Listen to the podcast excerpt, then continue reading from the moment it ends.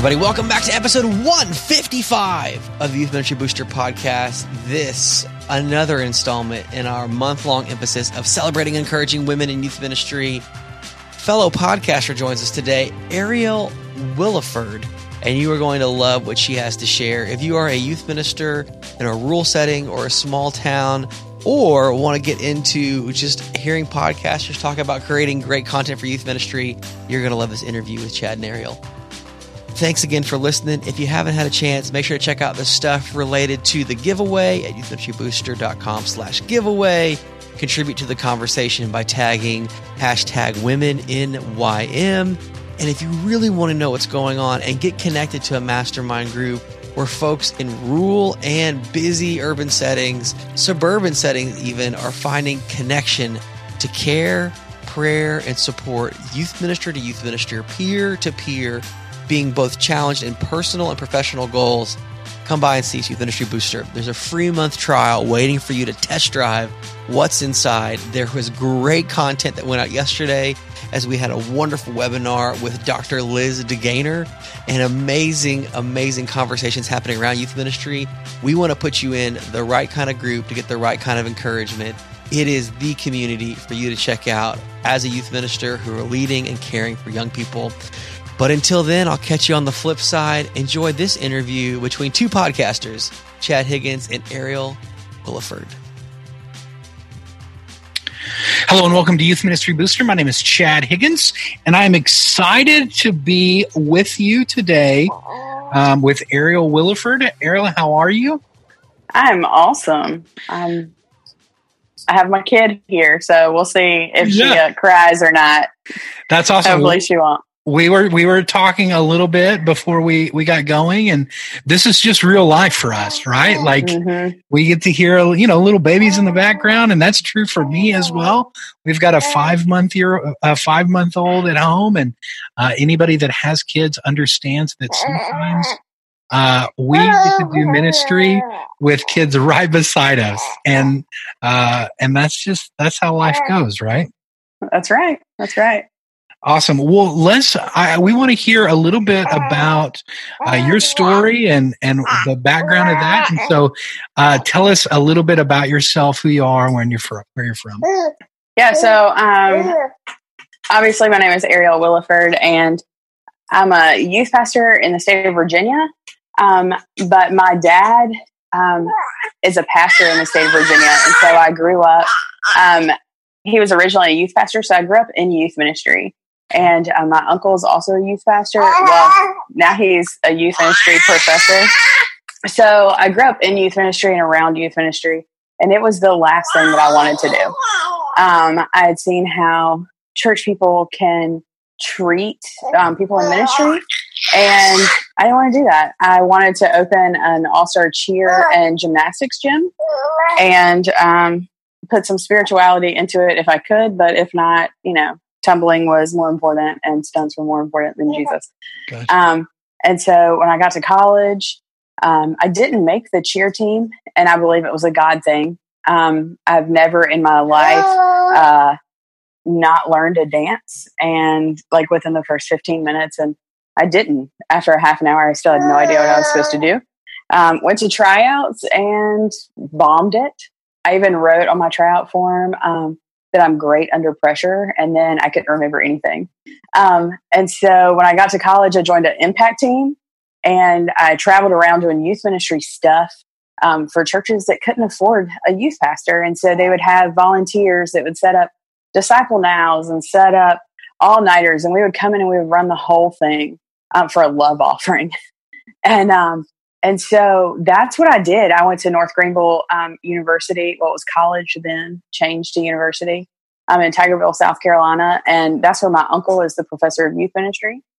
I did not want to go there because my uncle's on staff, and I thought, oh my gosh, like he's my parents are going to know when I do something wrong before I even do because he's going to tell them. Um, but it turned out to be the best decision ever.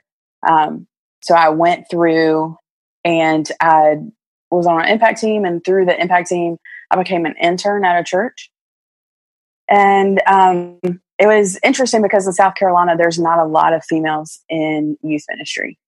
and so um, I then became a youth ministry major um, and saw how saw the good, the bad, and the ugly really quick. Um, I had guys stand up and um, say that their topics for their papers had changed and that they were um, they were going to do it in instead of whatever their topic was. It was really why really why women shouldn't be in ministry. Hmm. Um, and for a at the time twenty year old, it was really hard. Um, and it, it was not it was not good at all. Um, my my uncle didn't realize a lot of it was happening because he he's deaf in one ear, and so we would all sit on the side of the classroom where he was deaf and crack mm-hmm. jokes and whatnot under our breath. Um, and so when he finally figured out that it went down, um, he when when the guy finally stood up, he berated the class. But um, by the end of my senior year, those guys had said, you know, we see you in ministry. Like, there's no doubt in our minds that you're supposed to be. Mm. And, um, and they have apologized and they apologized then and they apologize to this day yeah. um, about how they treated me. And there were a couple of people, a couple of females that were in our group that they basically kicked out. Um, the girls couldn't handle it and hmm. um and I knew that God had called me for this. And but growing up in Virginia, I had never had a male youth pastor, yeah. other than my dad. Um, I'd always had females in that role, and so for me, I was like, women can do this, sure. like like it's okay. Um, and so my dad told me he was like Ariel, you know, if there's anything else in this world that you feel like you can do, then you need to do it. Yeah because ministry is hard and it's not it's not for people that aren't called. Hmm. um and and so and and he's and he's right. Um it's for it's for people who are called because if you're not called you're going to get out and you're going to get out quick. right absolutely. Um, male or female right? male or female. Oh yeah most definitely. Most definitely. Um and so um we're gonna flip her around real quick um, but um, but I knew in college, like this this is what God had called me to do, and I was going to do this for the rest of my life. Mm. Um, and one of my biggest influencers um, just retired as a full time youth pastor at like 65 years old. Mm. Um, and his name is Bill Hughes, and um, he's in Georgia. But he he was running full on youth camps for like four weeks during the summer yeah. at 64. You know, That's awesome. Um, and that's what I want to do. That's that's who I want to be. Yeah. I want to be that youth pastor that um, kids that I had, I'm having like their kids or their grandkids or whatever, you know. Yeah. I don't want to be um, I don't I don't want to use this as a stepping stone because mm-hmm. then the kids don't feel like they're they're worth it. Sure. If if you just talk about wanting to be a senior pastor or whatnot. I think I think it's a good reminder that yeah, I think it's so easy to listen to man uh, and forget that God calls, right? Like, mm-hmm. uh, and so easily get distracted when we have people tell us we, you know, we can't do something.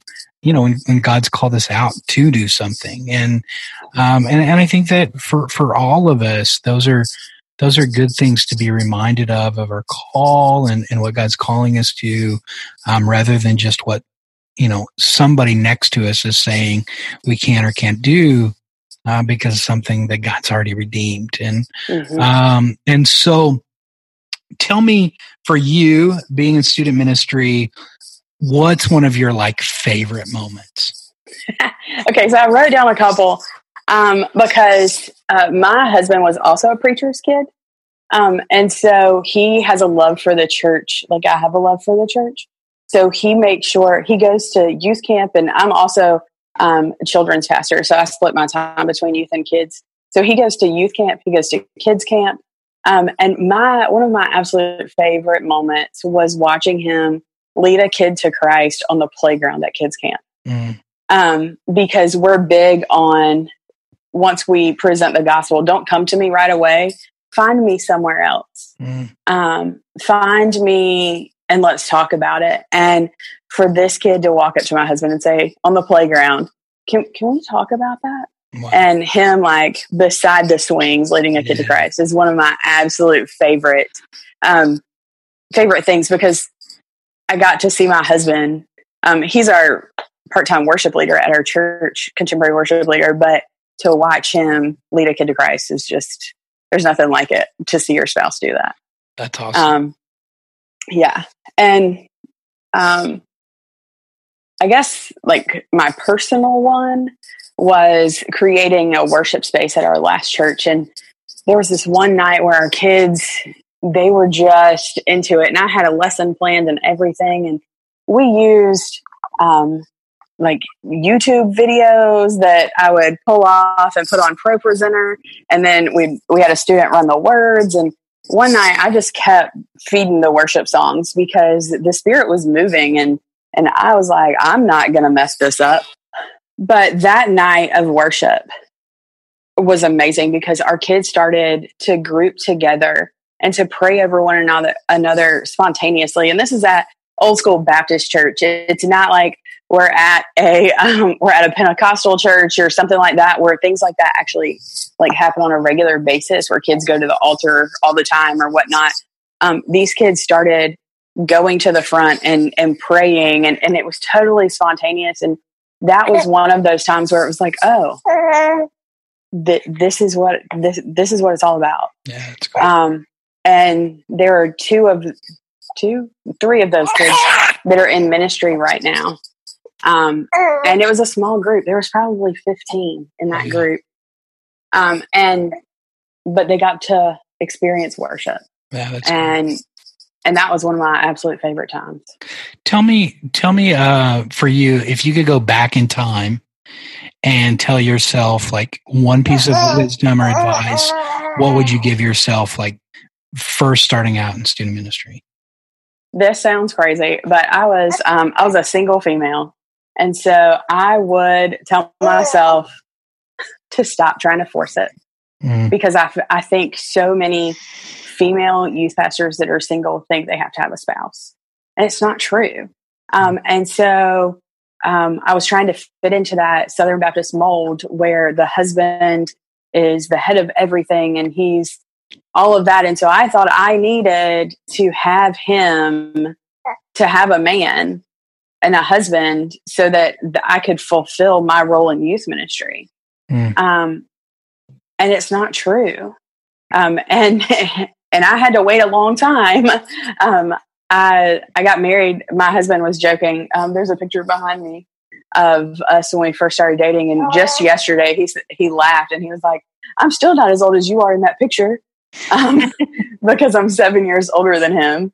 And and God just had to. Um, I joke that he had to grow up first. Um, he wasn't in my ministry ever, but um, but at the church that I was at, he had already aged out by the time I came into the youth ministry. But he's he's young, um, and I would have first year I was looking to get married, fresh out of college. Mm. Friends were getting married friends were having kids. And that's what I wanted. And so I would tell myself, you don't need that. Um, do your work and do it well because God has called you to a greater purpose. And stop focusing on other things and focus on that purpose. Yeah, um, you know, there are other things like it's a marathon, not a sprint, you know, those types of things. But really, personally, like I that that is what I needed to focus on. Um, and that's where I would get sidetracked a little uh, in the first couple of years of ministry. Yeah, and it was because I was single. Yeah, I, I think that that's so good. I, I, think as I as I hear you and your story, and I mean, really, what I mean, this story that I feel like God is taking you through, I, I think is so true for so many youth ministers that we like. Mm-hmm we look at ourselves and we have this like measuring stick if that makes sense mm-hmm. right like mm-hmm. mm-hmm. you know I, i've i've got to be you know a guy or i've got to be married or whatever mm-hmm. and yet like all through scripture we see god using the people you wouldn't expect in the most extraordinary ways right yeah yeah and i think that there's an amazing way to minister to a church when you're able to say, yeah, I'm, I look different, right? Like I'm not what you expect mm-hmm. because you're probably, you know what I mean? Like you're probably mm-hmm. not who you expect yourself to be either, right? Like, right. Yeah. You often, especially to a middle school or high school student, right? Like, man, I can remember in middle school, like, ah, man, I just felt so awkward in my own skin, mm-hmm. mm-hmm. right? Mm-hmm. Um, and, and so for, for that student to go like, Hey, we don't have to all measure up for God to use us and have a purpose and all those kind of things. Right. I think is is so important. And, and, I think for us, like it's part of why we love doing interviews with student ministers is I, I love hearing stories of where God has taken people because I think we can relate, right? I mean, Revelation, it tells us that the enemy will be defeated by um, the blood of the Lamb and the word of our testimony, right? Mm-hmm. That we proclaim what Jesus Christ has done in our life, and there's power in that. Right. So, I, and I, I grew up, um, yeah, my dad was a pastor, but for most of my life, my dad was 408 pounds. Mm-hmm. Um, he had gastric bypass and now um, stays about 200. But my mom was a female draftsman in the 80s and females weren't draftsmen right. in the 80s and she worked for nasa at one point wow. um, and she worked for chevron and drew oil wells that went in front of the chinese government to be voted wow. on and so to have those types of people the people that didn't um, fit into the mold mm. in my life helped a lot but so many people don't have those mm. and and so when you um, when you look up podcast or when you look up um, YouTube videos or whatever, everybody looks the same. Hmm. Um, at one point, my husband was like, "Can you cut my hair like this?" And I'm like, "Oh, you want the worship pastor cut?" you know. And um, and he was like, "No, I just saw it on so and so." And I'm like, "Yeah, every worship pastor looks that way." um, and um, but because we try and fit this mold, and and that's not that's not who God created us to be. And we worked on that with our students even last night. Like, who did God create you to be? He created you for a purpose, and your purpose is different than mine, even though we all have an overwhelming purpose, and that is to spread the gospel as much and as far as we can. But He also created us for individual purposes as well. Yeah. Um, and and that is one of those things where we forget that we think that everybody is supposed to fit in and and we're not we're made to mm-hmm. stand out we're made to be different. That's awesome. Well, I just want to I want to thank everyone for for listening today. Um, my encouragement as I walk away here is reminding myself, um, no matter what life throws at us, to be appreciative of where we're at, what God's doing, right?